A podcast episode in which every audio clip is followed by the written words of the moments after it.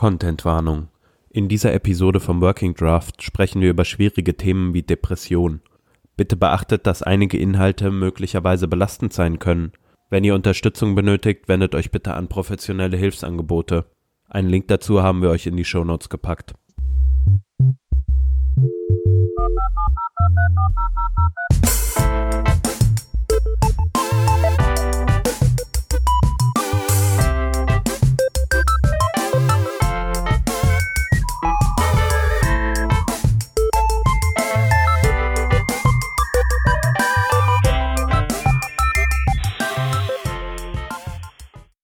Revision 605. Kennst du das auch? Du willst mit einer neuen Technologie starten, aber das Internet ist zu voll mit wirrem Content in verschiedenster Qualität? Du suchst kompaktes Wissen, das dich direkt produktiv macht, mit echter Erfahrung von Experten und Expertinnen, die für deine akuten Fragestellungen da sind? Dann solltest du mal im Trainerinnen-Netzwerk von workshops.de vorbeischauen. Hier findest du eine Community aus über 80 TrainerInnen, welche gemeinsam Material erstellen, sich gegenseitig unterstützen und weiterbilden, um möglichst nachhaltige und hochqualitative Weiterbildungsangebote zu schaffen. Es gibt sowohl Intensivschulungen über mehrere Tage als auch Masterclasses, welche dich über einige Monate unterstützen. Bist du auf der Suche nach einer qualitativen Weiterbildung im Bereich Webentwicklung? Oder möchtest du dich selbst als Trainerin einbringen? Dann bist du bei workshops.de genau richtig. Schau einfach mal vorbei für alle Informationen. workshops.de. Wir freuen uns auf dich.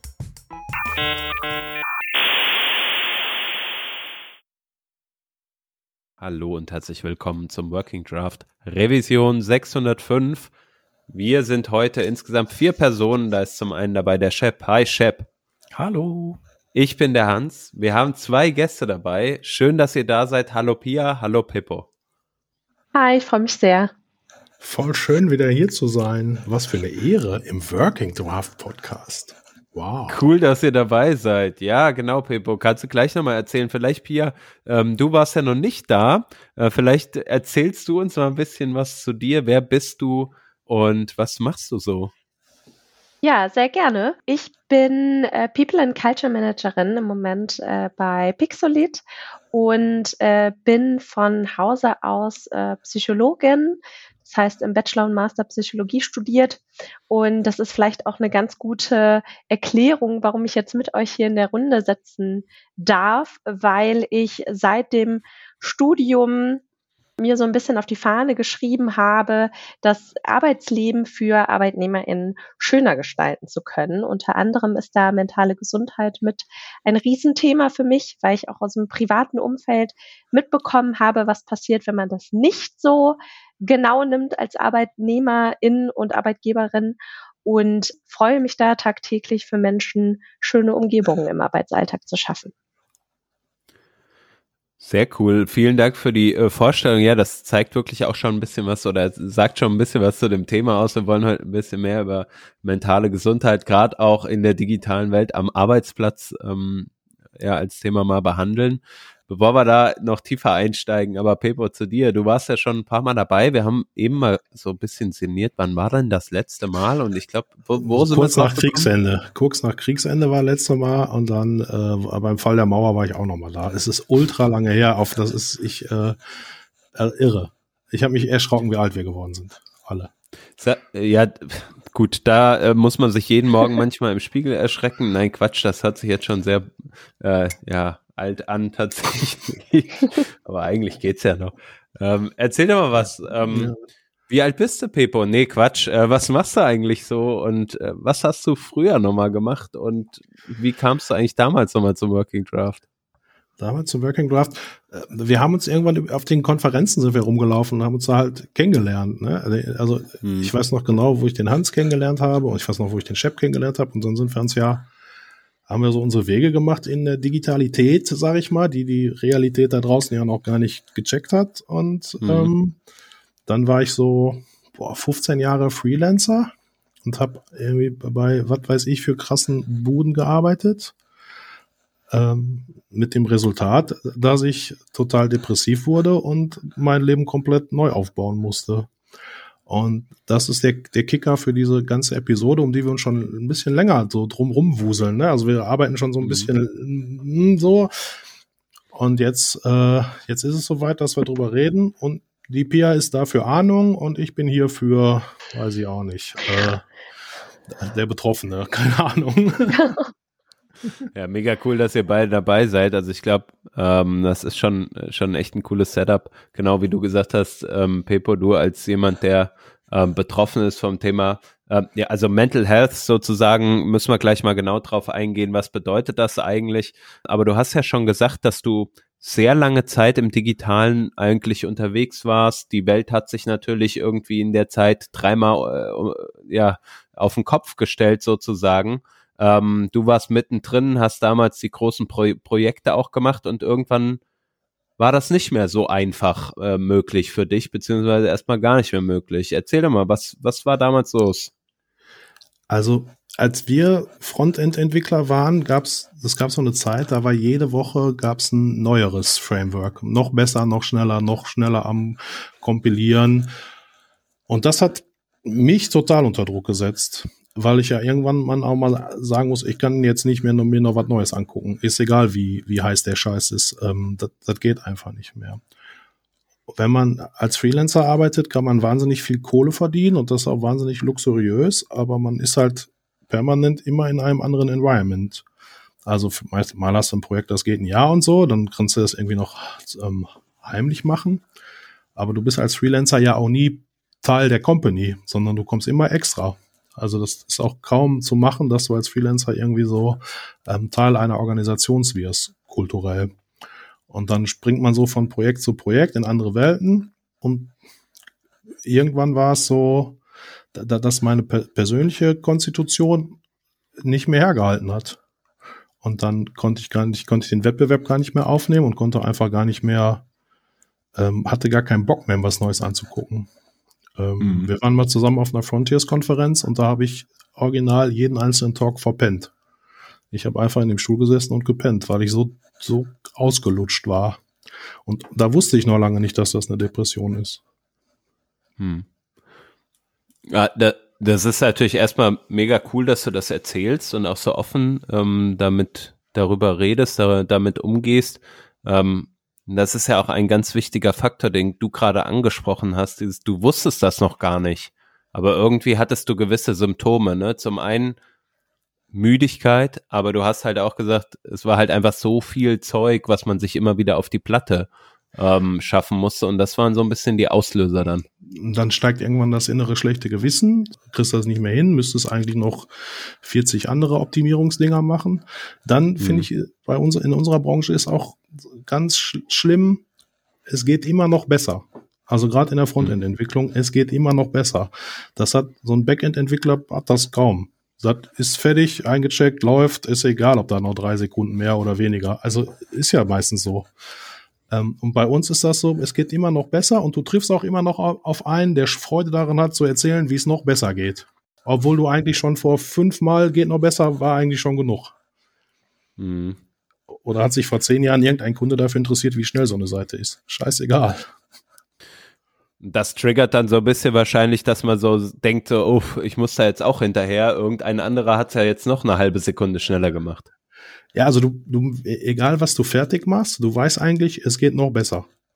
Also, mhm. dann das ist ja so eine eigene sich selbst bescheißen Spirale, ne? Du könntest ja auch einfach froh sein, mhm. dass fertig ist und ist fertig, wird bezahlt. Aber du hast eigentlich schon schlechtes Gewissen beim Rechnungsschreiben, weil geht ja noch besser. Wie hast du dann realisiert, dass du eigentlich in einem, in einem State of Mind bist, der dich deine Arbeit nicht mehr so erfüllen lässt, wie sie das eigentlich sollte. Also du hast ja eben von der Frontiers geredet, wo du so müde warst. Aber wann hast du es realisiert? Ähm, als alles zusammengebrochen ist. Und das geht, glaube ich, vielen so. Weil ganz viele da draußen noch wahnsinnig lange die Show aufrechterhalten. Ein super, super Kapitalist, im Kapitalismus gut funktionierender Top-Performer zu sein. Die Show halten alle total lange aufrecht Und das ist als Freelancer auch total einfach, weil man so schön viel Kohle verdient. Ne? Also wenn du einmal irgendwie mit zwei äh, Krankenkassenraten im Rückstand bist und hast aber noch drei, drei brutto ähm, 3000 Euro im Finanzamt, dann sind da jetzt erstmal irgendwie viereinhalb offen, die du irgendwie noch, du kannst wahnsinnig lange jonglieren und Pflaster überall draufkleben, bis halt endlich mal alles zusammen einstürzt. Und das ist in Wahrheit der, also das ist dann am Ende doch auch ein guter Moment. Weil erst dann kriegst du, also Veränderung gibt's nur durch Schmerz oder durch eine große Vision. Und den Schmerz kriegst du dann. Weil du ja gar nicht in die Reflexion kommst, woran, woran hat es dir legen. Also das heißt eigentlich für dich war das so der Zeitpunkt auf der einen Seite finanziell, da irgendwie das konnte man jonglieren, aber irgendwann war es dann doch nicht mehr möglich. Aber wie war es körperlich? Was waren das die, die körperlichen Symptome in Anführungsstrichen, die dir, die du da feststellen konntest? Irgendwann, also wenn es wirklich eine Depression ist, dann kannst du nicht mehr aufstehen. Also dann ist Duschen gehen ein Projekt von einer Komplexität, man, also wirklich, ist, ist eine Tagesaufgabe, duschen zu gehen. Und an der scheiterst du dann auch meistens. Also eine, eine, eine richtige Depression ist, Pia, was? Pia sag, Pia kann das professionell, ich kann das immer nur so ähm, nee, das will ich gar nicht sagen. Ich ähm, möchte nur an der Stelle sagen, eine Depression ist nicht nur, wenn du nicht aufstehen kannst, sondern es gibt auch ganz viele, die im Alltag funktionieren und die ein Lächeln aufsitzen und ihren Alltag wirklich gut gemeistert bekommen und abends völlig ausgelaugt auf der Couch sitzen und sich fragen, warum sie überhaupt noch leben. Also Depression ist nicht nur, ich kriege meinen Alltag nicht hin, sondern ich kriege ihn auch sehr gut hin und bin aber komplett ausgelaugt von diesem Alltag. Das ist ja der Punkt, wo ich sagte, die Show halt noch wahnsinnig lange alle aufrecht. Und wir sind ja auch alle in so, so Zwängen gefangen, die das erstmal nötig machen, damit wir unser Leben weiter so fortführen können, wie wir es bisher gemacht haben. Haben wir uns ja aufgebaut, wollen wir ja auch behalten, also wird die Show aufrechterhalten. Ähm, mm, ja, ich würde sagen, wir achten zu wenig auf uns selber, weil wir zu viel von anderen Dingen und da ist die Digitalisierung womit ein Riesenthema abgelenkt werden. Also die Symptome, die du ja auch beschrieben hast, ich sag mal, eine ständige Ermüdung, aber Appetitlosigkeit ist mit da drin, eine Hoffnungslosigkeit, ein sozialer Rückzug ist mit dabei. Also es gibt da schon verschiedene Symptomatiken, die ganz oft auf andere Dinge geschoben werden, sei es der Stress, ähm, sei es dann das Wetter, sei es eine wechselnde Umgebung. Und ich würde sagen, wir halten nicht unbedingt die Show aufrecht. Das finde ich klingt zu sehr, als wären wir uns dessen bewusst, sondern wir setzen uns zu spät mit unseren eigenen Bedürfnissen und Grenzen auseinander. Mhm. Ja, das ist spannend, ähm, wie du das darstellst, Pia, weil genau das äh, zeigt ja auch das Bild, was du gezeichnet hattest, Pepo, nämlich dieses, du sitzt eigentlich in einem Stuhl, in einem Vortrag drin, links und rechts von dir zumindest gute Bekannte, ja, die du seit einigen Jahren kennst. Das Thema eigentlich interessant, aber trotzdem bist du so körperlich, sag ich mal, mitgenommen, dass du einschläfst, dass du überarbeitet bist, ne? Und und war ja auch, mich halt, ich, ich, weiß noch, diese, diese Frontiers war so, ich habe mich ja darauf gefreut, mit euch Zeit abzuhängen, weil mit euch ist ja immer, also, es war immer lustig und auch immer Sachen, die über das Fachliche hinaus lustig gehen konnten. Mhm. Also ich habe mich ja richtig darauf gefreut. Und am Ende habe ich drei Tage in dem, in, wir hatten noch ein gemeinsames Apartment da. Ich, ich weiß nicht, ob Shep auch da drin war. Also ich hatte, wollte wirklich Zeit mit Kollegen verbringen. Bestimmt. Bestimmt. Wir waren wild. Und dann habe ich einfach, da habe ich zwei Tage durchgepennt im Stuhl auf der Frontiers, bin nach der Konferenz nach Hause in das Apartment gegangen und habe einfach weitergepennt. Und das war ja ein Zeitpunkt, sagst du, da bist du jetzt noch gar nicht in der äh, in die Realisierung dessen, was da gerade passiert, eingestiegen. Wohin ich so ein bisschen nochmal gehen würde gerne ist, wie stellt man das denn von außen fest? Ne? Also klar, jetzt sieht man, da ist jemand müde und schläft viel vielleicht. Das ist jetzt ein sehr expliziter Fall. Aber Pia, du hast ja auch eben schon erläutert, ne, die Krankheitsbilder oder auch das, was sozusagen ähm, passiert, sind ja sehr, sehr divers. Ne? Man hat ja gar nicht so die eine den einen Fall in Anführungsstrichen, wie sich dann so eine Depression oder auch eine im Endeffekt die, die schlechte Verfassung der mentalen Gesundheit ausprägen kann. Wie kann man sowas erkennen? Da gibt es ganz unterschiedliche Dinge, auf die man selbst achten kann. Es gibt ja, wie ich gerade schon gesagt habe, Personen, die ihren Arbeitsalltag sehr gut meistern. Da würde ich jetzt per se sagen, kannst du als Außenstehender, wenn du nicht wirklich eine sehr vertrauensvolle Basis mit der Person hast, sehr wenig erkennen, wie es ihr geht. Aber wie auch eben gesagt, ich sag mal so Verhaltensweisen, dass man sich irgendwie zurückzieht, dass man Stimmungsschwankungen hat, dass man vielleicht zynischer, sarkastischer ähm, ist als sonst, dass man ähm, auch Verabredungen eher schleifen lässt, dass man Deadlines sprengt, dass man unpünktlich kommt. Also einfach Veränderungen im Verhalten, bei denen man sagt, das ist untypisch für diese Person, da steckt irgendwas anderes dahinter. Und dann ist es wichtig, da eine positive Haltung gegenüber zu haben, in dem Sinne, dass man der Person erstmal nichts Böses unterstellt, sondern sagt, hey, irgendwas scheint da bei dir ähm, im Umfeld oder in der Welt gerade los zu sein, dass du dich so verhalten musst oder dass du dieses Verhalten scheinbar an den Tag legst. Was mich interessieren würde, Pippo, hat man dich darauf angesprochen? Wurdest du von außen darauf angesprochen?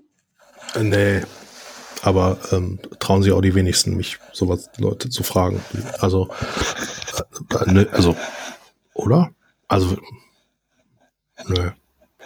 Bei mir ist einfach, also für, für alle Leute ist dann, glaube ich, also meine Freunde wissen Bescheid, dass wenn ich nicht mehr schnell auf WhatsApp-Nachrichten antworte, dann so, aber die wissen dann auch, wenn der blaue Haken da ist, ja. Vitalwerte noch okay.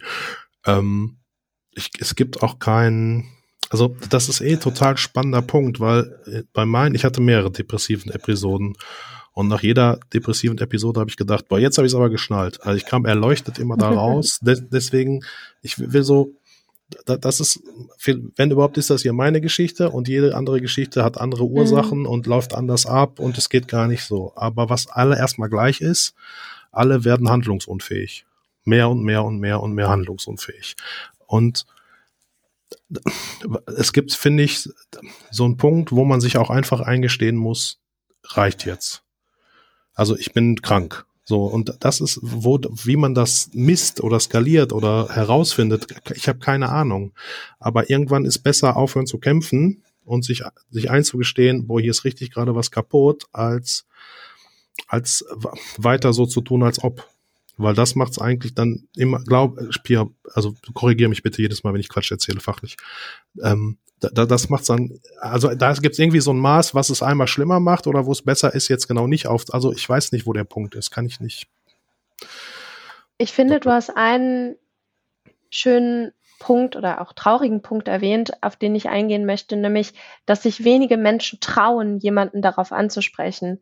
Und das ist ein ganz, ganz wichtiger Punkt, warum das auch oft vielleicht hinterher dann rauskommt, dass man sagt, ja, okay, jetzt wo ich genau darüber nachdenke, ist mir das schon aufgefallen. Also warum trauen wir uns nicht, Menschen anzusprechen, wenn wir eine Verhaltensänderung wahrnehmen, mit dem Impuls, dass da, dass man vielleicht auch unterstützen und helfen kann. Und ich glaube, dass es viele Systeme oder ähm, Bereiche gibt, in denen wir diese Kultur einfach noch nicht haben, in denen wir uns nicht trauen, über diese Themen, die sehr intim sind, da, darüber brauchen wir nicht sprechen. Das ist eine psychische Erkrankung zu offenbaren, ähm, ermöglicht ganz vielen in einer sehr toxischen Kultur da Stricke daraus zu drehen.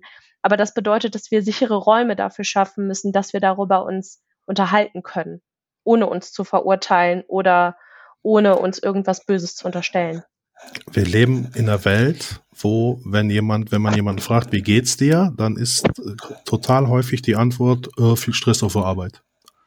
Also es wird gar nicht mehr das, was noch darüber hinaus irgendwie dazu beiträgt, sondern die einzige Antwort ist viel Stress auf der Arbeit. Also das heißt ja im Umkehrschluss irgendwie, entweder ist, nimmt die Arbeit für so in so einem Tag einfach viel zu viel Raum ein, weil es einfach so stressig ist, Ähm, oder, also ich merke immer, wenn mich jemand fragt, wie geht's dir, dann muss ich immer kurz anhalten, weil ich die Frage so nehme, wie sie heißt. Interessiert sich jemand dafür, wie es dir geht? Bis ich gecheckt habe, dass man einfach sagt, ja, alles klar, muss. Aber äh, wir nehmen diese Frage, wie geht's dir, nicht, nicht ernst.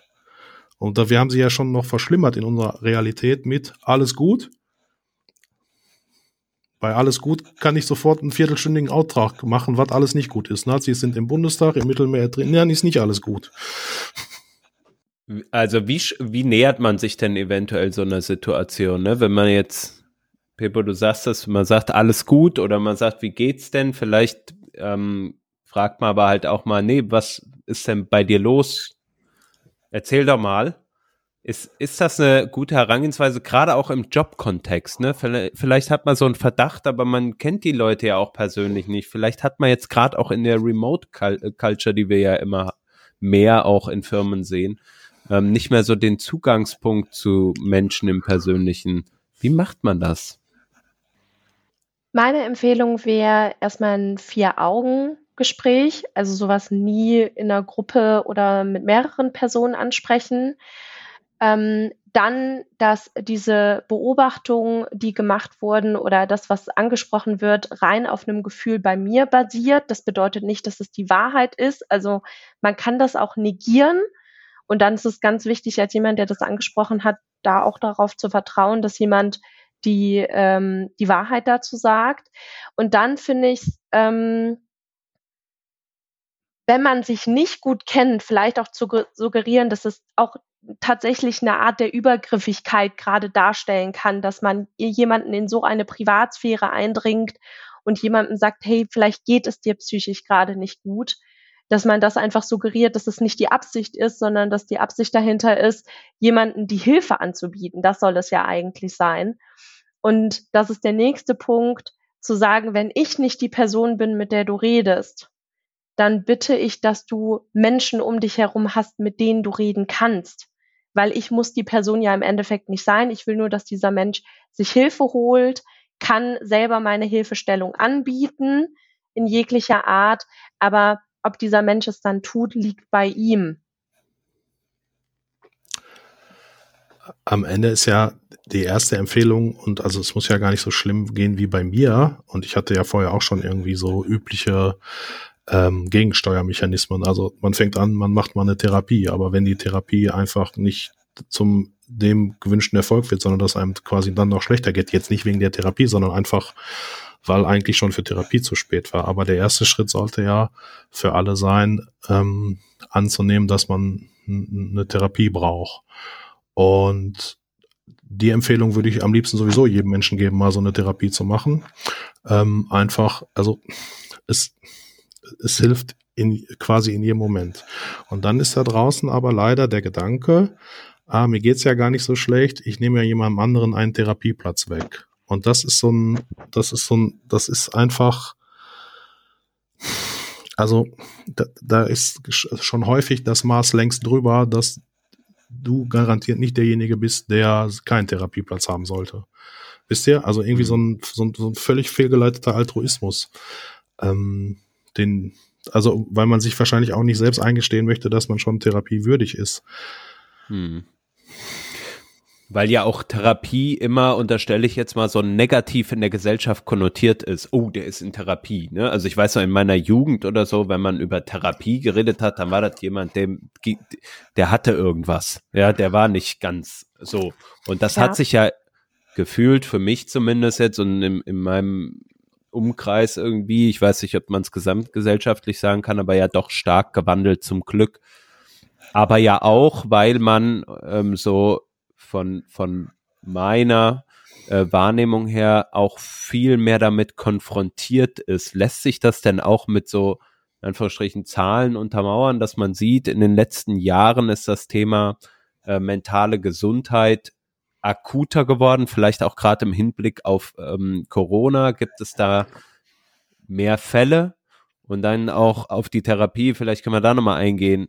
Man hört immer wieder, es ist so schwierig, einen Therapieplatz zu finden. Ist das auch was, was ähm, sozusagen, äh, sag mal, wenn ihr jetzt immer die Lage kennt. Ähm, wie, also könnt ihr das so bestätigen? Die Lage ist beschissen. Ja, also du findest schon eigentlich keinen Neurologen, ähm, der so die erst, also Depression wird eigentlich so behandelt, ich gehe jetzt nur auf Depression gerade, ne? Ähm, dass du, du gehst zu einem Arzt und der verschreibt dir Tabletten. Und den Arzt zu finden, ich habe vereinfachte, DPR schüttelt mit dem Kopf, ich habe jetzt das vereinfachte Patientenmanagement gemacht, ja, oder wie ich es erlebt habe. Anekdotische Evidenz. Ähm, es ist schwierig, einen Therapeuten zu finden. Einen Therapeuten zu finden ist so designt, wie man das einem Depressiven am schwierigsten machen würde. Also wirklich, wenn man sich überlegen würde, wie macht man einem Depressiven am schwierigsten, einen Therapeuten zu finden, so ist das die Realität gerade da draußen. Hier jetzt ein, ein Hack, der schon mal mir geholfen hat.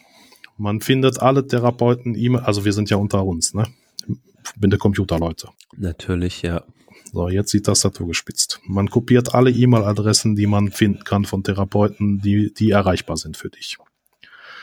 Und dann schickt man eine E-Mail an sich selber und in Blindkopie an alle Therapeuten E-Mail-Adressen, die man gefunden hat. Und da schreibt man rein, hallo, der bin ich, ich suche Therapieplatz. So.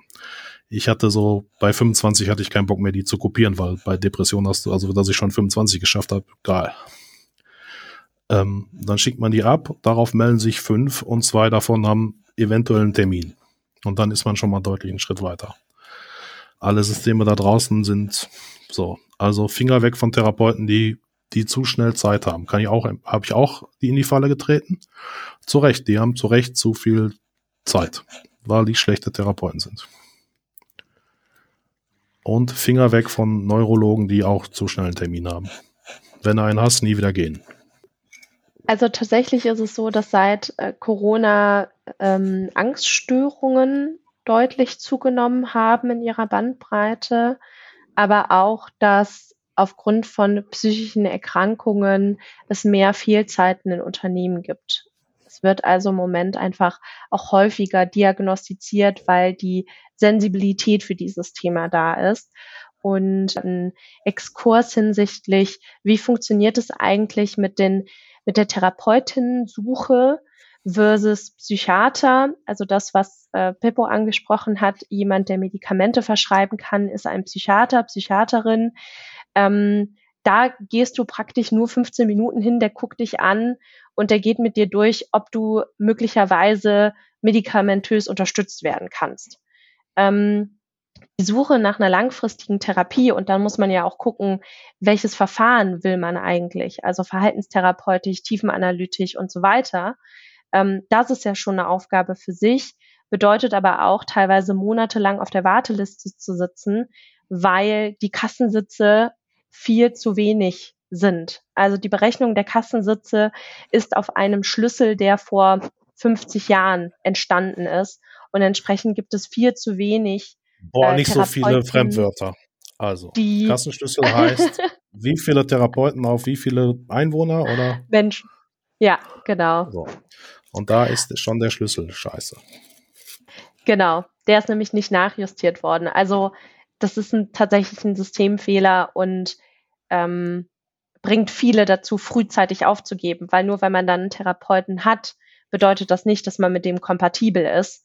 Und bevor man mit jemandem eine Therapie beginnt, mit dem man nicht kann, sollte man besser keine machen. Und das ist auch scheiße, weil die Therapeutensuche, wieder, ne, die Therapeutensuche ist so ja. schwierig, dass du froh bist, wenn du mal einen hast, dass du dir den letzten Eumel noch schön redest. Hm. Ja, ja stelle ich mir auch ganz schlimm vor, ne? Also man, man breitet da ja dann im Zweifel auch ähm, ja sehr, sehr tief über sich selbst Dinge aus sp äh, spricht da über Sachen, die sehr persönlich sind und wenn man sich dann nicht wohlfühlt, ist natürlich schwierig. Und somit ist man in diesem Dilemma, man hat da vielleicht jetzt jemanden, fühlt sich aber nicht wohl. Aber wenn ich jetzt woanders hingehe, noch mal drei Monate mich auf die Suche begebe, warte, wie auch immer, was passiert dann mit mir als Mensch so, ne? Und das ja. ist ja, ja, wenn man in dieser Situation ist, halt ganz schwierig, das dann auch noch abwägen zu müssen. Da, ich habe da vielleicht noch ein Tipp tatsächlich, es gibt ähm, Praxen, die ausbilden nach den verschiedenen Verfahren, nach den verschiedenen Instituten. Und da kriegt man bei den Therapeutinnen in Ausbildung durchaus schneller einen Termin, weil sie eben noch ähm, Kapazitäten haben.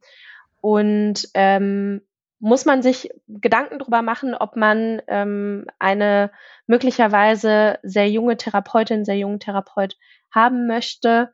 Ähm, da gibt es natürlich auch Vor- und Nachteile. Wäre für mich nicht in Frage gekommen. Ist ja aber, wir haben ja auch so ein, in, in der Stadt, in der ich wohne, in Bochum, äh, so, ein, so ein Ausbildungszentrum. Und wäre so, also für mich, aber das ist ja auch die Frage, wie man, wie man an die Sache rangeht. Ähm, ähm, ist auf jeden Fall, die Fragen, die da gestellt werden, tun auf jeden Fall, also ist, ist knackig, aber man kommt verbessert da raus, jedes Mal. Ich finde das spannend, äh, das Thema verbesserter rauskommen.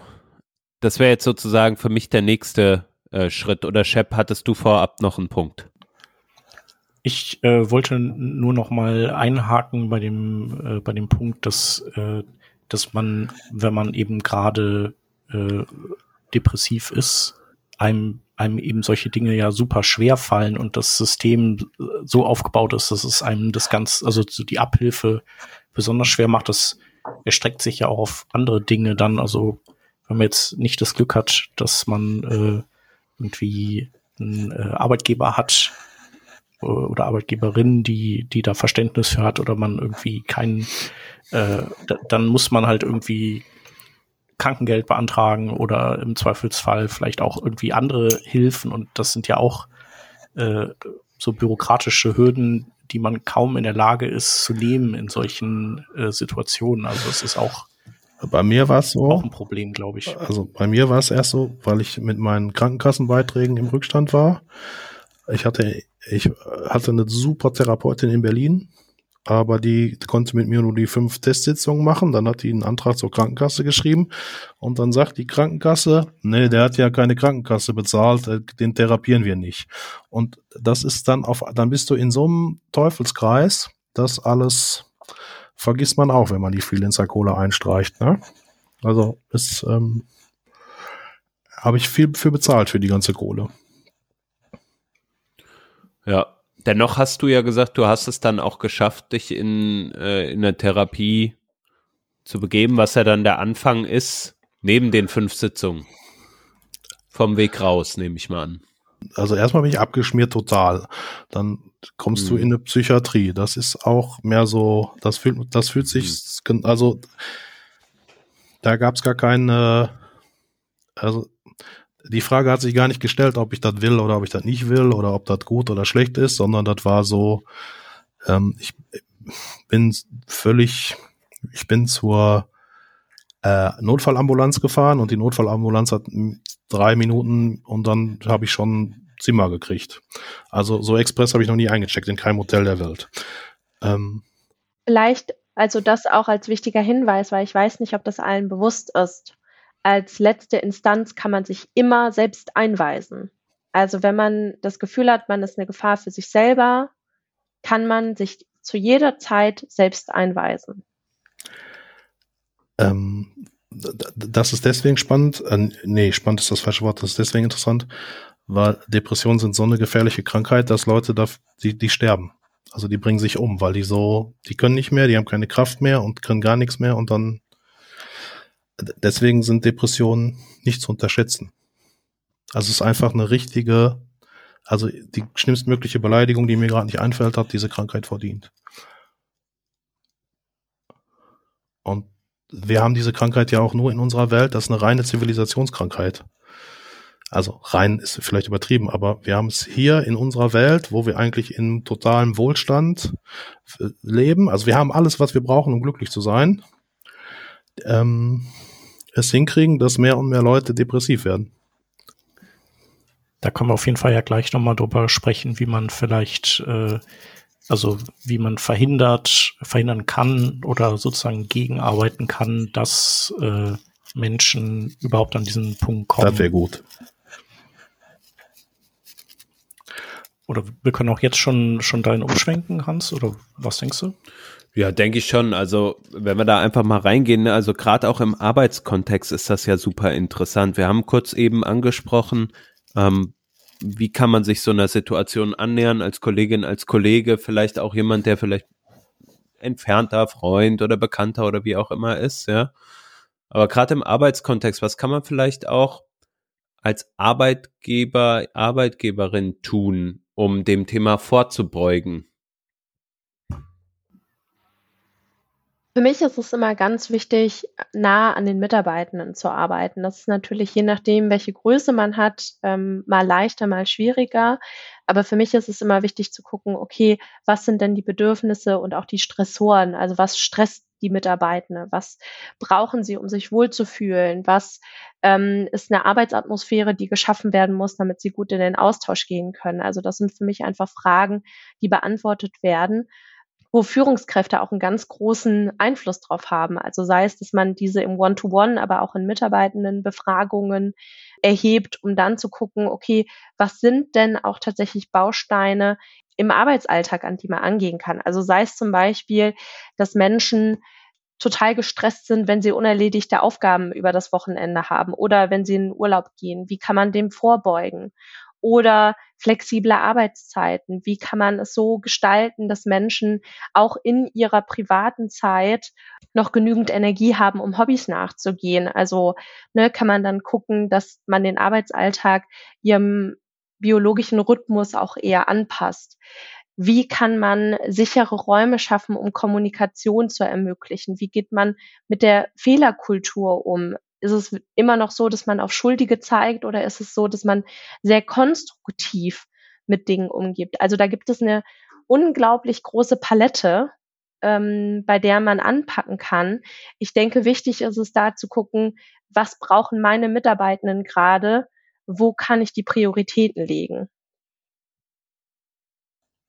Ich glaube, für jede Bude ist schon mal hilfreich, über das Thema äh, Kultur äh, offensiv nachzudenken. Also man kann ja, in dem Moment, wo wir, wo man als Firma über Kultur proaktiv nachdenkt, gestaltet man sie ja schon. Und ganz viele Firmen haben einfach überhaupt nie über Kultur nachgedacht. Und dann kommt man eigentlich schon automatisch auf die besseren Antworten als keine. Genau, so das Thema, wie wir, wollen wir eigentlich zusammenarbeiten? Ne? Was sind Werte, die wir leben wollen, was sind Verhaltensweisen, die wir haben wollen. Ich finde es aber auch ganz wichtig, da nochmal zu betonen, dass jeder einzelne von uns auch eine Selbstverantwortung hat. Also nämlich nicht nur darauf zu pochen, dass von außen Rahmen gegeben werden, die es mir ermöglichen, gut zu leben. Ich finde, das ist ein ganz großes Thema, wenn wir über das Thema Abgrenzung sprechen, nämlich zu sagen, nein, das ist gerade mir zu viel, ich schaffe das nicht mehr, was auch ganz großer Punkt oft ist. Ähm, da ist es, finde ich, in jedem selbst die Verantwortung zu gucken, wie geht es mir gerade, was sind meine Bedürfnisse, worauf muss ich achten. Und da helfen ganz plakativ tatsächlich auch Tagebuch führen. Das ist einer der besten Mittel, sich wirklich abends hinzusetzen, über den Tag zu reflektieren und zu gucken, was hat mir heute gut getan, was hat mich glücklich gemacht, was hat mich eher traurig gestimmt, warum ist es so und sich selber einfach wieder gut kennenzulernen. Also ganz viel so reflektieren einfach, ähm, um sich selbst zu verstehen. Ne? Dieses manchmal, ich, ich sehe für mich das manchmal so ein bisschen so in eine Third-Person-Perspective zu ja. gehen, also so rausgehen aus dem eigenen Körper, sich selber mal beobachten, was macht man da eigentlich, was läuft daran eigentlich gut und was ist vielleicht nicht so ideal. Und dann, also das hilft ja auch in anderen Bereichen. Ne? Genau, und sich dabei dann die Frage zu stellen, wie würde ich meinem besten Freund, meiner besten Freundin begegnen? Welchen mhm. Rat würde ich ihr oder ihm geben? Und dann gibt man meistens andere Ratschläge als sich selber. Das stimmt. Ist ja so ein bisschen wie so eine, wie eine Retro, nur dass äh, eben nicht äh, die, die, die Arbeitsprozesse im Fokus stehen, sondern die eigene vergangene Woche oder die eigenen vergangenen zwei Wochen oder so. Und wir leben in einer total chaotischen Welt, ja. Also die, die, also unsere, die, diese Digitalisierung ist, kommt und kommt und kommt und wird immer schneller und immer schneller und da draußen heißt, künstliche Intelligenz ersetzt sowieso deinen Arbeitsplatz, dann brennt der, brennt der Planet äh, quasi lichterloh, äh, im übernächsten Nachbarland wird Krieg gemacht. Äh, also es ist wirklich, es ist die Hölle los Und wenn ihr euch noch an Corona überlegt, an die Corona-Zeit gedacht habt, das war so ein, ja, wir wollen ja alle irgendwie danach es besser machen. Und das ist genau, ganz, also ich habe das Gefühl, das ist im Gegenteil passiert. Also zumindest mal die Krisen, die du jetzt auch drumherum beschrieben hast, ne, die sind noch akuter geworden. Das Thema Demokratie betrifft uns jetzt gerade in diesen Tagen ja auch nochmal extrem. Ähm, das belastet einen natürlich zusätzlich zu allem anderen, was sowieso schon äh, ansteht. Ne? Und ich glaube, also was ich, Pia, von dir auch eben nochmal mitgenommen habe, ist halt dieses, es fängt eigentlich so früh schon an, als Arbeitgeber dem einen Vorschub zu leisten. Also da zu sein für deine Angestellten, äh, das richtige Environment zu schaffen, in dem man offen sprechen kann, ne, das ist ja auch etwas, das ist ganz, ganz wichtig. Und nochmal, ich spreche nochmal die Remote-Kultur an. Ne? Wir sind alle verteilt unterwegs.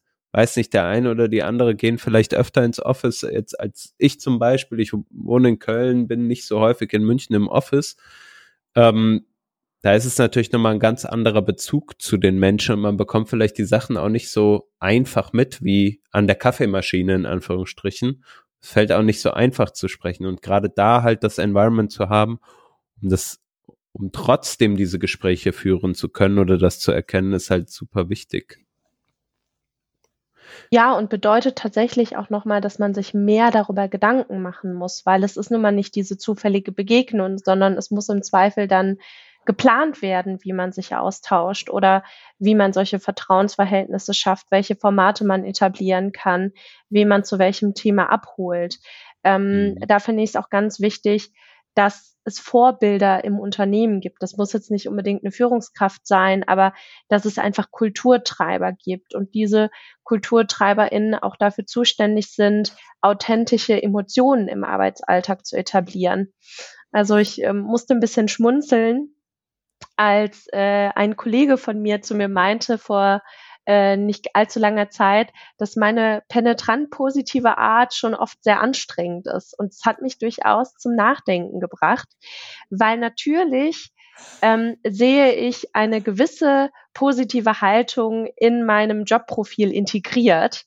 Ähm, denn ich glaube, es würde niemandem Freude bereiten, einen Kriegskram als People and Culture Managerin vor sich sitzen zu haben.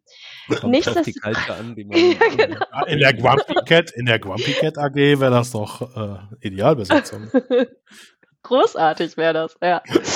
ähm, aber nichtsdestotrotz hat es mich zu dem Punkt gebracht, nochmal zu überlegen, stimmt, wann zeigen wir denn wirklich authentische Emotionen in unserem Arbeitsalltag? Also wann lassen wir zu, dass Menschen sehen, dass es uns nicht gut geht, dass wir nicht den besten Tag haben, dass wir nicht die beste Leistung bringen können, dass wir super schlecht geschlafen haben, dass wir Augenringe haben? Ähm, das ist mit ein ganz wichtiger Punkt, weil, wie äh, Pippo eben auch gesagt hat, tatsächlich ist es in vielen Arbeitskontexten so, dass wir eine Show spielen und nicht Mensch sein dürfen so, wie wir es eigentlich sind. Und das ist mit eine zusätzliche Belastung. Ja, und ich glaube auch die, äh, was du am Anfang sagtest, äh, Pipo, ähm, also so früher gab es so jede Woche neues äh, JavaScript-Framework oder irgendwas, also dass man so, äh, dass, dass das so, so eine olympischen Disziplin wird, irgendwie immer vorne an der Bleeding Edge zu sein und das wird dann eben honoriert auch, also Leute, die die so das alles, die sich da super auskennen, das sind so die die Rockstars. Die tollen Hechte, sage ich mal, die Rockstars, genau. Die anderen sind jetzt nicht doof, aber es sind eben dann keine Rockstars leider. Ja. Und wenn du eben irgendwie auch mit Lob überhäuft werden willst, dann musst du irgendwie was reißen. Und du hast so ein, so ein bisschen so ein, das macht den Leuten ja also die machen das ja schon, weil sie intrinsisch motiviert sind, aber nicht jeder hat halt eben die Power. Also verschiedene Leute haben verschieden viel Kraft, sowas zu tun. Und wenn du dann eben nicht mithalten kannst und dich aber trotzdem zwingst, irgendwie dran zu bleiben, ist es wahrscheinlich auch nicht ideal. Genauso wie ich mich frage, ob so, äh, wenn du Dauer-Scrum machst zum Beispiel, das ist ja letztlich auch sowas wie, ich finde, Scrum ist auch wie so ein, wie so ein Mannschaftssport also und man optimiert sich ja mit jeder Umdrehung irgendwie mit der Retro. Was können wir besser machen? Wie können wir noch effizienter sein und unsere Arbeit besser machen? Ich glaube, ich habe manchmal das Gefühl, dass wenn man sich, dass man sich auch kaputt scrummen kann. Also, also weil man die Erfahrung habe halt ich in der Realität noch nie gemacht mit Scrum. Ich bin ein riesen Scrum-Fan, deswegen lasse ich mir jetzt hier Scrum gerade nicht mhm. kaputt reden. Aber also ja, okay. Äh, da muss ich jetzt auch mal, also da, da ist dann auch die Verantwortung einem einzelnen Entwickler, ja, dass wenn er sich im Scrum-System kaputt dreht, dass er noch effizienter, also dann liegt es auch an ihm. Also weil das ist ja gerade das Tolle an Scrum, dass man so, äh, dass, dass alle zusammen einschätzen, was kriegen wir denn hier gebacken. Und dass vielleicht darum geht, dass wir nächste Mal Punkte mehr haben, aber irgendwann ist auch Linie okay. Aber ich finde das tatsächlich, äh, Chap, was du gesagt hast, man kann es auf ein anderes Phänomen ähm, beziehen. Und zwar, ich weiß nicht, wie es euch gegangen ist, aber als der Lockdown kam, war es für viele erstmal so ein Gefühl, boah, Entschleunigung. Und dann hat man aber relativ schnell das Gefühl gehabt, man muss diesen Lockdown nutzen, um sich selbst zu optimieren sei es, dass man jetzt auf einmal eine Sprache lernt, sei es, dass man ein Musikinstrument lernt, dass man auf einmal Profi im Homeworkout wird ähm, oder die ganze Bude pinselt. Mm, und darum geht es mit, also dass wir schon dazu tendieren, uns für etwas positiv zu bestärken, was höher, schneller, besser ist und nicht für etwas, was boah, da hast, bist du aber gut mit dir umgegangen, da hast du aber einen gesunden Weg gewählt, boah, gut, dass du jetzt mal nach achteinhalb Stunden nach Hause gegangen bist zu deiner Familie, das war sicherlich gesund, sondern das ist zum Beispiel auch so ein Thema. Ich bin jemand, der sehr früh anfängt zu arbeiten. Ich gehe dann aber auch früh. Das ist nicht immer gut gesehen gewesen. Es gab Situationen, wo mich Menschen beäugt haben und gefragt haben, wie du gehst schon. Und ich dachte so, ja, so nach acht, neun Stunden Arbeit ist jetzt durchaus meine Arbeitszeit vorbei. Also, dass wir immer nur das bestärken, was in unseren Augen besser ist und nicht was gesund für uns ist. Mhm. Das ist ja auch das große Thema Achtsamkeit grundsätzlich auf sich selbst ja. halt zu hören. Ne? Das ist halt extrem wichtig, glaube ich, aber man braucht natürlich auch das Umfeld, das, was du sagst, ne? dass man nicht beäugt wird oder man muss halt drüber stehen und das ist halt gar nicht so einfach. Und gerade wenn man vielleicht auch eine Führungskraft hat oder so, die das schätzt, wenn man mehr Arbeit macht oder wie auch immer, oder die Führungskraft das jetzt nicht so unbedingt wertschätzt, dass man auf sich selbst achtet ähm, oder das kein Thema ist, ne, dann kann das natürlich auch schnell dazu führen, dass man selbst in so einen Punkt verkommt, hm, ich möchte gern vorankommen in meiner Karriere, kriege ich das hin, wenn ich die anderen Parameter auch beachten möchte. Ja, oder was genauso Schlimmes ist, eine Führungskraft, die das selber nicht gesund vorlebt, die zwar sagt, ja, ist gut, aber mhm. Selber am Wochenende erreichbar ist, im Urlaub erreichbar ist, zwölf Stunden arbeitet. Also das ist genauso schlecht und schlimm. Also ich glaube, was Führungskräfte als großen Fehler machen können oder generell Vorbilder, ist nicht auf sich selber zu achten ein gesunder Umgang mit sich selber ist essentiell, um anderen auch zu zeigen, was ein gesunder Umgang mit sich selber ist. Hm. Wir haben ja über das Thema Kultur gesprochen. Ich kenne häufig so Kulturumfragen innerhalb einer Organisation. Wie fühlt ihr euch? Funktioniert alles bei euch? Seid ihr mit dem Leadership zufrieden und, und, und? Mhm. Seid ihr mit der Strategie? Ist die euch gefühlt klar auf einer Skala von 1 bis 10 so ungefähr? Fünf von zehn immer. ja, äh, ist eine valide Antwort. Ne? Aber für mich ist so ein Stück weit die Frage, gibt es vielleicht auch für Unternehmen Möglichkeiten zu testen, wie geht es eigentlich dem Team generellen? Also gibt es auch Möglichkeiten zu testen, ähm, was tue ich, um mentale Gesundheit zu gewährleisten für meine Mitarbeiterinnen und Mitarbeiter auch in zwei Jahren, auch in fünf Jahren? Habt ihr da schon so, oder gibt es da so Frameworks, die man vielleicht dafür verwenden kann? Boah, finde ich schwierig, ähm, so was Generalistisches zu sagen. Also es gibt natürlich ganz unterschiedliche Tools, die man anwenden kann. Sei es, dass es jetzt ähm, für Unternehmen ähm, Software gibt, wo man Therapeuten mit in den Arbeitsalltag integrieren kann und sich Menschen anonym oder nicht anonym da anmelden können und so ähm, Sitzungen haben können. Solche Modelle gibt es. Für mich ist aber immer wirklich die Frage, was brauchen denn Mitarbeitende? Also man kann ja als Unternehmen auch nur, würde ich sagen, ähm, ins Blaue hinein raten, wenn man keiner kein Pack an bekommt und von Mitarbeitenden nicht gesagt bekommt, okay, was brauchst du denn, damit es dir besser geht? Und die meisten Mitarbeitenden Umfragen meines Erachtens sind auf einer zu hohen Flughöhe, nämlich Strategie oder sowas. Da geht es nicht darum, wie es den Mitarbeitenden wirklich geht. Da geht es nicht um Action-Items. Da geht es nicht um Handlungsmöglichkeiten, wie Mitarbeitende auch ihren Bereich verändern können. Und das ist, würde ich sagen, essentiell. Und da braucht es meines Erachtens keinen krassen Framework, der dann noch an den Bedürfnissen vorbeigeht, sondern eine offene und ehrliche Kommunikation auf allen Ebenen. Ich kann mir vorstellen, dass wahrscheinlich äh, sowas hilft wie das, was wir jetzt eben hier auch tun, nämlich äh, dass man, dass man die Möglichkeit schafft, dass Mitarbeitende kennenlernen, was, was es eigentlich alles, also gibt, einfach, dass man in, in die Lage versetzt wird, das selber zu erkennen, wenn man denn betroffen ist, irgendwann von sowas, weil der Pibo hat es ja auch erzählt, also es dauert ja dann ein, eine Weile, bis man realisiert, dass irgendwas nicht so, sagen wir mal, im normalen Rahmen nicht okay ist, sondern irgendwie de deutlich äh, gar nicht okay. Ähm, und dass man, dass man da vielleicht die Zeit abkürzt, bis eben dieser, dieser Aha-Moment kommt und Leute sich schneller wiederfinden können, einfach weil sie, weil sie die Dinge mal irgendwann kennengelernt haben und sich auf dann wiedererkennen da drin. Ja, und ich würde auch sagen, dass es viele, also nicht nur die, einige Symptome sind auch bekannt diesbezüglich, sondern auch Empfehlungen, was man tun kann, damit es einem besser geht. Also ich sage jetzt mal der klassische Spaziergang nach der Arbeit, draußen zu sein, möglicherweise je nachdem, was für ein ähm, Persönlichkeitstyp man ist, sich auch mit äh, Freunden zu verabreden.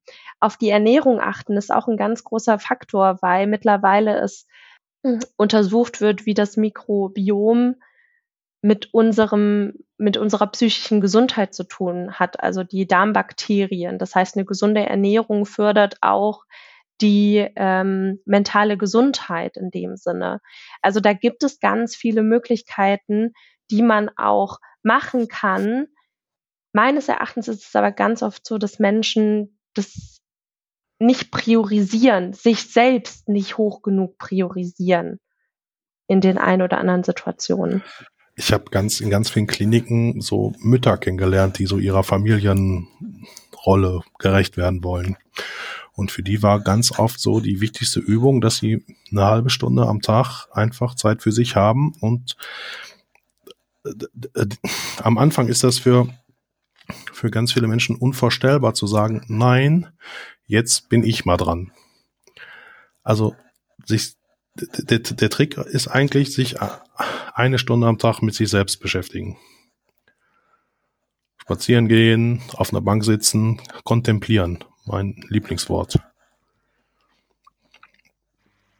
Ein schönes Wort. Schönes Wort. Ihr könnt ja vielleicht auch mal eine Übung ausprobieren, die mich immer mal wieder verzweifeln lässt. Kennt ihr den Bodyscan? Eine Achtsamkeitsübung, bei der du dich hinlegst und mh, hm, hintereinander alle Körperglieder ansteuerst und guckst, welche oder fühlst, welche Empfindungen da gerade sind. Und dabei bewegst du dich nicht, sondern du konzentrierst dich einfach nur auf deinen linken Arm, auf deinen linken Oberschenkel, auf deinen rechten Fuß. Und insgesamt geht so eine Bodyscan-Sitzung eine halbe Stunde. Und wenn du das das erste Mal machst, ich war nach fünf Minuten so kribbelig, dass ich das nicht mehr weitermachen konnte. Also so aufgeladen sind wir oft von Stress und von irgendwelchen Reizen, mit denen wir überflutet sind.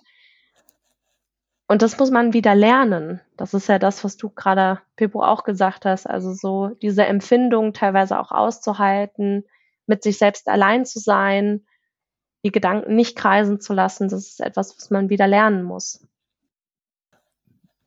Die Pia empfiehlt ein Achtsamkeitsbuch. Da könnt ihr dann Übungen machen zur Achtsamkeit. Also Achtsamkeitsübungen sind tatsächlich wertvoll, auch wenn das Wort mittlerweile sehr ausgelutscht ist. Ich hatte so eine Klinik-Erfahrung, wo ich zweimal die Woche Achtsamkeitsübungen machen musste. Und hm, also gute Übung. was ich was ich jetzt verklausuliert sagen will, ist, nicht alle Übungen passen auf alle Menschen, ne? Aber ja. es kann ein Einstieg sein und man kann es auch doof finden. Also ich finde Körperscan wirklich bescheuert. Ich bin nach zwei Minuten fertig damit. Das, aber das ist mal nicht so, also das ist aber meine Antwort und jemand anderes hat eine gute Antwort und deswegen ähm, Pia verzweifelt die Übung ja mhm. auch. Ja, ist halt wahrscheinlich wie beim, wie bei dem Therapeuten, der Therapeutin, man muss eben einfach so das finden, was zu einem und vielleicht zu dem, was man, was einen gerade belastet, irgendwie auch, auch gut passt. Ne? Genau. Aber zu der Achtsamkeit fällt mir noch ein, dass es ja auch bei Kindern so ist, dass denen ja auch so Langeweile gut tut. Also das ist total in Ordnung, dass sie sich, dass sie sich auch mal komplett anöden und die brauchen dann nicht irgendwie Hilfe in Form von äh, hier ist ein Buch oder mal was oder äh, hier zur Not mache ich dir den Fernseher an, ähm, sondern so äh, super, bitte genauso weitermachen, einfach weiter. Ich finde Langeweile ist auch das beste Gefühl der Welt. Boah, das, also Langeweile ist geil. Es, es, ja, aber auch tatsächlich von Lehrern empfohlen. Genau, es ist auch für Erwachsene wichtig. Tatsächlich, weil Langeweile eine Pause fürs Gehirn ist. Und wenn du Freelancer bist, Einzelunternehmer, dann ist nie Langeweile, weil irgendeine scheiß Steuererklärungs Umsatzsteuer vor an Kacke irgendwas ist immer. Ja, bevor wir vielleicht auch da den Bogen gleich noch schlagen, Pippo, und äh, nochmal reinhören, was mich auf jeden Fall gleich interessiert ist, ähm, wie bist du dann eigentlich rausgekommen? Aber bevor wir dazu kommen, wollte ich nochmal sagen, es gibt ja auch diese European Mental Health Week. Ich glaube, die ist im Mai. Und ich fand es jetzt irgendwie, nachdem wir äh, so ein Stück weit drüber gesprochen haben, so wie kann man vielleicht als Unternehmen sich auch äh, ja da nochmal mit beschäftigen mit dem Thema, finde ich das eigentlich doch ein ganz gutes Ziel. Wenn ihr jetzt die ähm, Episode hört, googelt das mal. Vielleicht habt ihr ja irgendwie Möglichkeiten bis dahin auch nochmal euch zu überlegen, vielleicht mal eine kleine Vortragsreihe bei euch im Unternehmen oder jemand erzählt mal was zu dem Thema ähm, und ihr tauscht euch vielleicht mal aus oder guckt auch vielleicht nochmal ein bisschen auf eure Prozesse und nehmt einfach diese Week, die es jedes Jahr gibt, glaube ich, als Anlass, da nochmal mehr zu machen. Ich versuche mir das auf jeden Fall für meinen Job vorzunehmen und meine Teams irgendwie da nochmal irgendwie ja, mehr drauf zu achten, weil das ist, glaube ich, also das habe ich jetzt auch nochmal mitgenommen, das ist halt das Wichtige, dass wir uns gegenseitig irgendwie so beachten, dass man sich selbst beachtet. Klar, man hat die Eigenverantwortung, aber auch, dass man irgendwie da nochmal auf die anderen auch viel guckt. Ja, dass man sich gegenseitig sieht. Ja. Und ich habe äh, gerade mal äh, recherchiert, damit Menschen, die jetzt den Podcast hören, das nicht unbedingt machen müssen. Die ist dieses Jahr vom 13. bis zum 19. Mai. Ich würde gern mit, äh, mit dem, dem positiven, mit deiner positiven Rauskommen-Geschichte gleich nochmal ein bisschen äh, äh, durchstarten. Aber vorab vielleicht, Piana Maschep, ähm, an euch auch die Fragen. Gibt es noch ein Thema und natürlich auch an dich, Pippo, ähm, was wir jetzt noch nicht so abge handelt haben, in Anführungsstrichen, oder beziehungsweise mit dem wir uns jetzt noch nicht auseinandergesetzt hatten? Meine These ist, dass sich Arbeit verändern muss. Und ich glaube, gerade in unserem Job ist eigentlich keiner in der Lage, acht Stunden ernsthaft zu arbeiten, sondern eigentlich arbeiten wir so sechs am Tag und zwei tun wir so, als ob. Ähm, Meetings sind immer gut. In Meetings kann man immer gut, kann man immer gut tun, so tun, als ob man arbeiten würde. Ähm, ich, also, wenn wir es mal in, in meiner Wunschvorstellung arbeiten Kopfarbeiter eh alle nur 30 Stunden die Woche. Weil das auch ehrlich ist. Also ähm, sechs Stunden kann jeder am Tag arbeiten. Acht Stunden eigentlich niemand. Also wer rauchende Köpfe hat, schafft keine acht am Tag. Also jedenfalls nicht dauerhaft mal. Vielleicht sogar auch mal zwölf. Vielleicht auch sogar zwei Tage hintereinander zwölf, aber dann erstmal nicht mehr. Also, weil was ich so irre finde, ist, dass alle Leute immer sagen, sie haben Stress auf der Arbeit, wenn man sie fragt, wie es ihnen geht. Und das kommt ja auch irgendwo her. Also ähm, wir alle sind so zu Ende optimiert, alle fahren auf der letzten Rille. Wir wissen gar nicht, was wir noch tun sollen. Wir hören uns jetzt schon Bücher über Blinklist an, weil wir gar nicht keine Zeit mehr finden, das ganze Buch zu lesen. Äh, das ist überall so nochmal und nochmal und nochmal. Das, das muss sich verändern werden. Sonst, also es geht quasi nicht mehr weiter. Wir sind alle am Ende der, der Leistungsgrenze, so ges gesellschaftlich.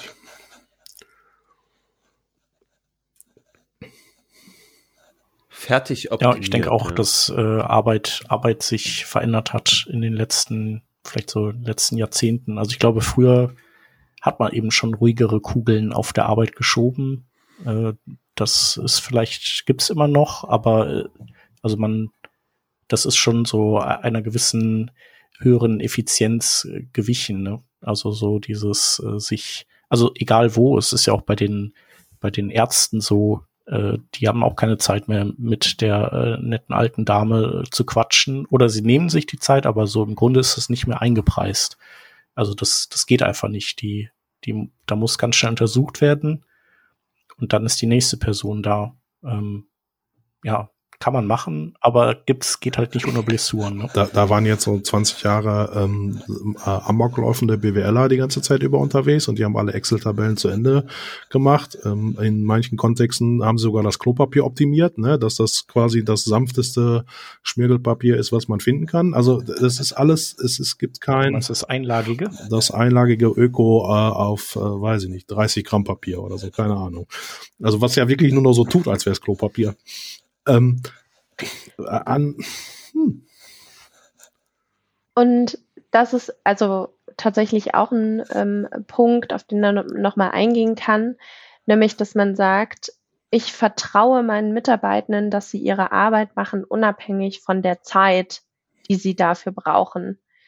Ähm, also, dass man sich einfach nochmal bewusst macht, ist es die Zeit, die jetzt gemessen wird, die die Leistung meines Mitarbeitenden bewertet oder ist es der Outcome? Und gerade in den Branchen, in denen wir uns jetzt befinden, nämlich in, in Kreativbranchen, ist es ja oft nicht die Zeit. Also ist jemand, der kreativ arbeitet, da gibt es Tage, da kriegt er nichts gebacken und es gibt Tage, wie Bibo du gerade beschrieben hast, da arbeitet er durch, weil er so viele tolle Momente hatte, die er auf einmal zu Papier bringen kann. Und das hat aber ganz viel auch mit Vertrauenskultur zu tun. Und das hat auch was damit zu tun, ähm, wie viel Verantwortung gebe ich meinen Mitarbeitenden. Und das ist ein ganz, ganz krasser Change von dem, wo wir herkommen. Ähm, und ich denke, da wird sich einiges auch noch tun. Ist aber auch als äh, Angestellter schwierig. Ne? Ich hatte nämlich so eine, so eine schöne Stelle, wo eigentlich nur mein Outcome gemessen wurde und da gab es nie Beschwerden aber ich habe den Outcome in so einer schnellen Zeit umgesetzt, dass ich selber schon schlechtes Gewissen hatte. Also obwohl sich nie einer bei mir beschwert hat, das hat irgendwie, aber ich dachte so, hm, also, also äh, total. die Selbstverantwortung, da, da, will ich wieder drauf hinaus. Ne? Am Ende, mhm. am Ende müssen wir alle für uns selber sicherstellen, in welchem Umfeld können wir äh, gesund gedeihen? Können wir gesund wachsen und können wir sein und können wir wirken und haben am Ende der Woche sogar noch das Gefühl, wir hätten mehr als nur Geld verdient? Weil gerade bei uns Überzeugungstätern ist ja so, ich, also ich, man kann das glaube ich nicht analysieren, aber wir gehen nicht für Geld arbeiten. Ist dabei und wir, natürlich verdienen wir Geld damit und ist auch nicht schlimm, wenn viel Geld ist, aber wir stehen ja nicht morgens auf wegen Geld. Oder wir setzen uns nicht an, den, an die Maschine hier, Computer, wegen Geld, sondern weil uns ein Problem äh, irgendwie beschäftigt oder weil wir da eine Lösung finden wollen oder dafür eine Lösung finden wollen. Also das ist eher ein, das wird mit Geld nicht, wir arbeiten nicht für Geld. Jetzt hast du eben schon angesprochen, Situation, du hast jetzt wieder einen Job, da hast du ähm, so und so gearbeitet. Wie bist du da hingekommen? Weil das interessiert mich jetzt schon, Pepo. Wie hast also, du es geschafft? Du hast ja gesagt, da waren noch ein paar Schritte drin, mehrere Therapien. Das ist, da sind jetzt unterschiedliche ähm, Zeitleisten. Irgendwann, ich, Chef, das kann ich ja erzählen. Ich habe zum Chef, beim Chef im Park haben wir gesessen, als mir richtig schlecht ging und habe gesagt, Chef, ich mache irgendwas anderes beruflich, ich will nichts mehr mit Computer und Programmierer, ich will nicht mehr Programmierer sein.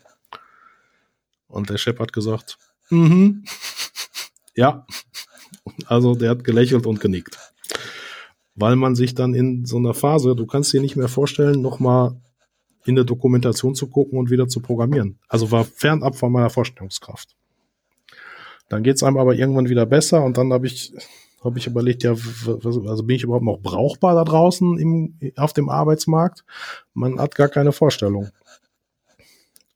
Und dann habe ich einen Blogpost geschrieben, gesagt, ha, ich war ein bisschen out of order. Ähm, das und das habe ich bisher gemacht. Äh, vielleicht könnte sich jemand vorstellen, mich einzustellen. Also ein bisschen selbstbewusster war es schon, aber das war so meine Herangehensweise. Und dann ist das vor zwei Jahren einfach explodiert in meinem Mail Mailpostfach und ich habe mich gefühlt wie der gefragteste Mann der Welt. Und dann hatte ich ganz schnell 50 Vorstellungsgespräche und das, war ziemlich cool. Das war wie so ein Rausch. Ne? Also weil du einfach von ich bin bin der letzte Lutscher und oh ich bin der geilste Typ der Welt war schnell, war geil. Und dann habe ich bei einer Firma unterschrieben, die mich gefragt hat, was brauchst du denn? In allen 50 Vorstellungsgesprächen mit der Transparenz, die ich auf den Tisch gelegt habe, war eine Firma in der Lage zu fragen, was brauchst du denn? Das fand ich so schön, habe ich sofort unterschrieben.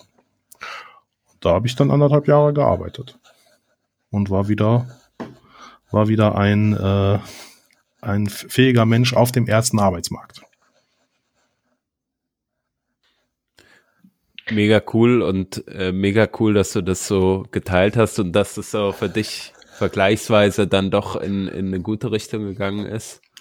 Ähm, Vielleicht können wir hier noch Shameless pluggen, denn äh, ich glaube aktuell, du hast ja gesagt, du hast anderthalb Jahre gearbeitet ja. äh, für diese Firma. Und dann zuletzt ähm, habe ich ein halbes Jahr als Product Owner gearbeitet für eine andere kleine Firma. Und jetzt bin ich gerade auf Jobsuche. Ja, das wäre schön, wenn wir das pluggen könnten. Genau. Ja. Genau, das, das würde ich auf jeden Fall noch pluggen wollen. äh, genau, und wir haben, wir haben in der Vorbesprechung auch äh, darüber gesprochen, dass du gerne in der Rolle des Product Owners bleiben würdest, weil dir das einfach gefällt, weil du halt auch einfach so, also es ist ja so, du bist ja Entwickler, aber du kannst halt gut mit Menschen, du kannst super schreiben, äh, du kannst äh, Architekturen planen. Also du willst im Prinzip, also darum wäre halt Product Owner einfach die Rolle, die du dir gut vorstellen könntest für dich. Ja, kommt drauf an, wie man sie in der. Und aber halbtags dann sozusagen oder sechs Stunden Maximum so. Ja, sechs Stunden Maximum, habe ich ja gerade erklärt, warum. Äh, ich bin gut in der Ideenfindung und in der Ideenerschaffung, ja. Ähm, wenn man Product Owner jetzt nur als der, der, die Instanz zusammenfasst, die irgendwie technische Requirements zusammenschreibt und irgendwie alle Stakeholder und alle Befindlichkeiten aus, dann so nicht aber eine Produktversion und zusammen entwickeln, ich bin echt, ich bin echt schnell im Kopf und verstehe, verstehe Buden schneller als manche Buden sich selber. Das war jetzt echt auf die Sahne geschlagen, ne? Naja. Genau. Ich kann auch Schauspieler. Ich kann auch Schauspieler. oh ja. Stimmt, du warst im Schauspielhaus äh, Bochum, ne? War ich so? war im Schauspielhaus Bochum, wie schon Herbert Grönemeyer. Ja, ja sehr gut. Danke. Äh, wir werden das auf jeden Fall nochmal verlinken, die, äh, wie man dich dann auch entsprechend erreicht. Ähm, genau, jetzt haben, haben wir natürlich einiges auch ähm, von dir gehört. Vielen, vielen Dank dafür. Ist echt mega cool, will ich nochmal sagen, äh, dass du da so offen bist, weil das ist, äh, glaube super hilfreich auch für ganz, ganz viele äh, Menschen, die das halt ähm, ja entweder selbst durchleben oder vielleicht auch äh, sehen bei ähm, Mitarbeiterinnen und Mitarbeitern oder ähnlichen ähm, Freunden und Bekannten, um das, um die Situation besser zu verstehen. Und Pia, auch vielen Dank ähm, natürlich an dich.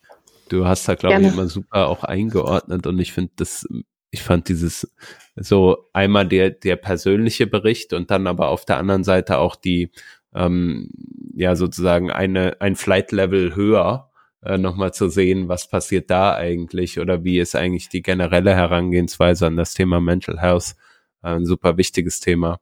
Ähm, das hat uns sehr, oder hat mir sehr, sehr gut gefallen. Vielen Dank dafür. Genau, und deinen Kontakt werden wir natürlich genauso in den Show Notes verlinken. Dankeschön.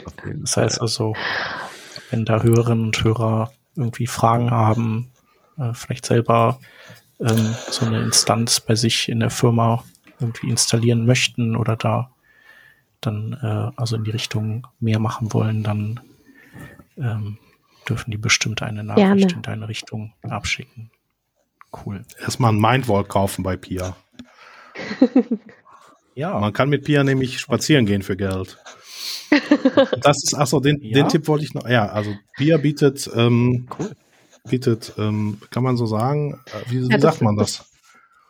Ja, das habe ich eben tatsächlich in meiner Vorstellung nicht gemacht. Ähm, ich habe die äh, Ausbildung zur systemischen Coachin und ähm, biete tatsächlich äh, Spaziergänge als Coaching an. Also ähm, ich bin eine Person, die sehr zu sich selbst findet, wenn sie in der Natur ist und in der Ruhe und aber auch in der leichten Bewegung. Und ähm, finde das für mich immer persönlich sehr angenehm und äh, nehme dann gerne andere mit auf Spaziergänge zu sich selber.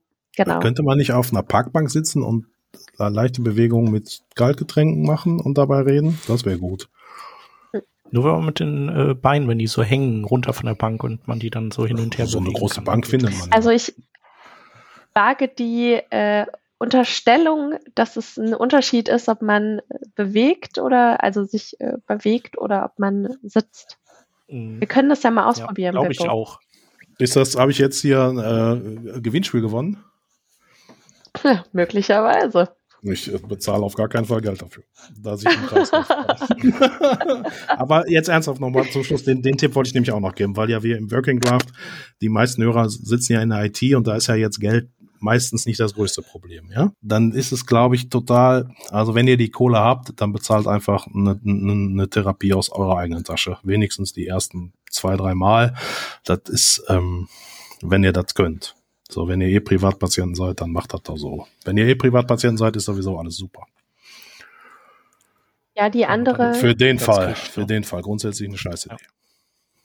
Genau, das andere, was es gibt, und das wissen, glaube ich, auch nicht alle, es gibt auch immer noch präventive Kuren.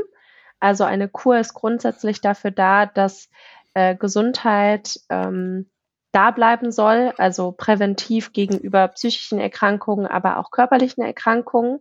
Das kann man ähm, beim Rentenversicherungsträger oder beim ähm, Krankenkassenträger ähm, erfragen. Und was ich ganz wichtig finde, das hast du ja auch gesagt, Pippo, ist sich, wenn man in einer Akutsituation ist oder wenn es einem wirklich nicht gut geht, sich auch mal rausnehmen. Und dafür kann man auch eine Rehabilitationsmaßnahme beantragen. Das ist zwar auch tatsächlich viel bü bürokratischer Aufwand, aber wenn man eine gute Klinik erwischt oder wenn man eine gute ähm, Institution erwischt, dann ist es Gold wert, sich da mal aus dem Alltag rausziehen zu lassen. Und auch völlig legitim. Da braucht man kein schlechtes Gewissen für ja. haben. Ja. Ja, es sind auf jeden Fall echt äh, viele, viele gute Anregungen und Tipps auch gewesen. Mhm. Äh, Glaube ich, die, die den Leuten auch echt ganz viel Recherchearbeit gespart haben. Ähm, eine Frage, die noch immer irgendwie aufkommt, was kann man eigentlich also als Freund machen? Ne?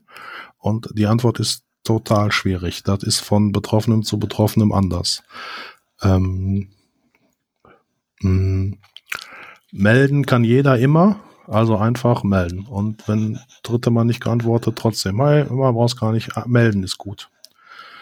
Ähm, und Dinge einfach vom Arsch nehmen, die irgendwie da rumliegen. Also wenn ihr selbst erkennt, da ist irgendwie ein, Ding, was man dem wegnehmen kann, dann macht das ruhig. Weil wenn Duschen schon schwierig ist, ist Wäsche waschen hyper kompliziert. Also ihr könnt euch gar nicht vorstellen, wie, also jetzt mal Prozess Wäsche waschen heißt Wäsche reintun, Waschmittel, Dingens, Wäsche an, wirklich komplett und dann noch aufhängen. Das wird nie aufgehangen. Fahrt vorbei, wäsch, hängt da einmal die Wäsche auf. Ist okay. Ja. Manchmal ist es ähm, so vermeintlich einfach, ne? Wenn, wenn man sieht im Freundeskreis, danke für die Tipps auf jeden Fall. Ähm, wir sind um, um viele auch sehr ja, aktive Punkte, finde ich, im Wissen reicher geworden. Ich hoffe, die Hörerinnen und Hörer auch. Ähm, nehmt das mal mit. Überlegt euch mit der äh, Mental Health Week, ob ihr da auch was machen wollt. Danke an euch beide, dass ihr dabei wart. Nächste Woche geht's weiter mit einem anderen Thema. Da wollen wir uns ähm, schon wieder ja, verbessern, auch in der Zusammenarbeit, eventuell auch ein paar Konflikten vorbeugen, die dann wiederum zu Stress führen, nämlich wie schafft man es eigentlich, Dev, Business, Design und Marketing effektiv zu vereinen innerhalb eines Teams und ähnlichem. Äh, schön, dass ihr dabei wart, auch beim Hören. Lasst gerne euer Feedback da und bis dahin macht's gut. Ciao. Tschüss. Danke. Ciao. Tschüss.